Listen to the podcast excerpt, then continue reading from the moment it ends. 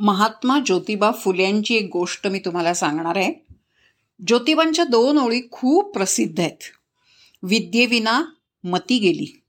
मतीविना गती गेली. गतीविना नीती गेली.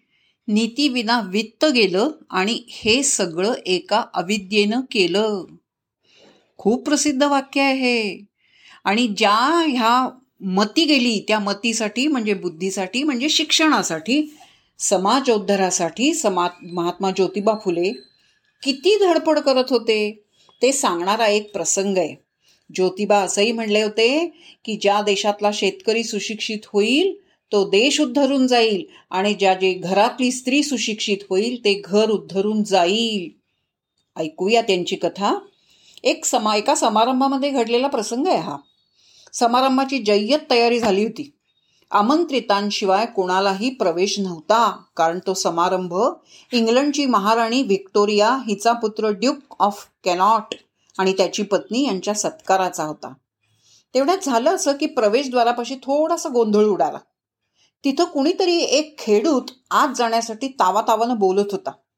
गुडघ्यापर्यंत धोतर अंगामध्ये बाराबंदी डोक्यावर पागोट खांद्यावर घोंगडी हातात काठी पायात चप्पल असा त्याचा वेश होता. अस्सल शेतकरी स्वयंसेवकांचा त्याला आत सोडण्याला नकार होता.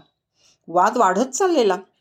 तेवढ्यात रावबहादूर हरिरावजी चिपळूणकर तिथे आले. त्यांनी ज्योतिरावांना ओळखलं. जे ज्योतिरावांना घेऊन थेट व्यासपीठावर गेले. तिथल्या एका खुर्चीवर त्यांना सन्मानानं बसवलं. तिथे बसलेले सगळेजण ठेवणीतल्या परीटघडीच्या उंची पोशाखामध्ये आलेले होते.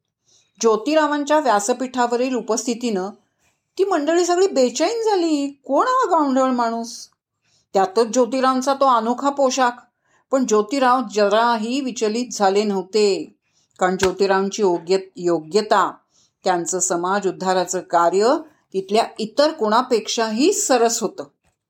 स्त्री शिक्षण विधवा विवाह बालविवाह प्रतिबंध पुनर्विवाह जाती संस्थेला विरोध कष्टकऱ्यांचा कैवार लोकशाहीशी संघर्ष शोषणाविरुद्ध आवाज उठवणं मुलींसाठी पहिली शाळा सुरू करणं.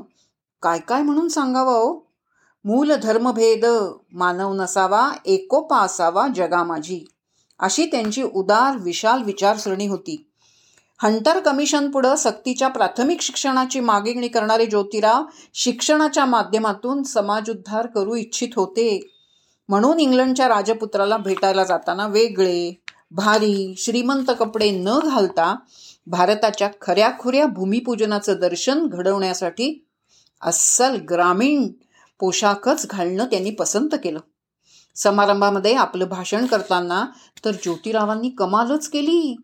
ते एक इंग्लंडच्या राजपुत्राला उद्देशून म्हणाले महाशय हिऱ्या मोत्यांचे अलंकार आणि मौल्यवान वस्त्र घालून इथे बसलेले तुमच्या समोरचे हे लोक हिंदुस्तानचे खरे प्रतिनिधी नाहीत हो. खरा हिंदुस्थानी खेड्यात आहे. तो उपाशी आहे. तो गरीब आहे. त्याच्याकडे पुरेसं वस्त्र नाही घर नाही अन्न नाही. त्याला शिक्षण मिळणं खूप आवश्यक आहे. माझी ही एवढी मे मागणी आपण इंग्लंडला परत गेल्यावर आपली माती माता महाराणी व्हिक्टोरिया यांच्या कानावर जरूर घाला हो. खरंच उपेक्षितांसाठी चंदनासारखं झिग झिजणाऱ्या महात्मा ज्योतिबा फुले आणि सावित्रीबाई फुले या दोघांनाही अनंत प्रणाम करावेसे वाटतातच.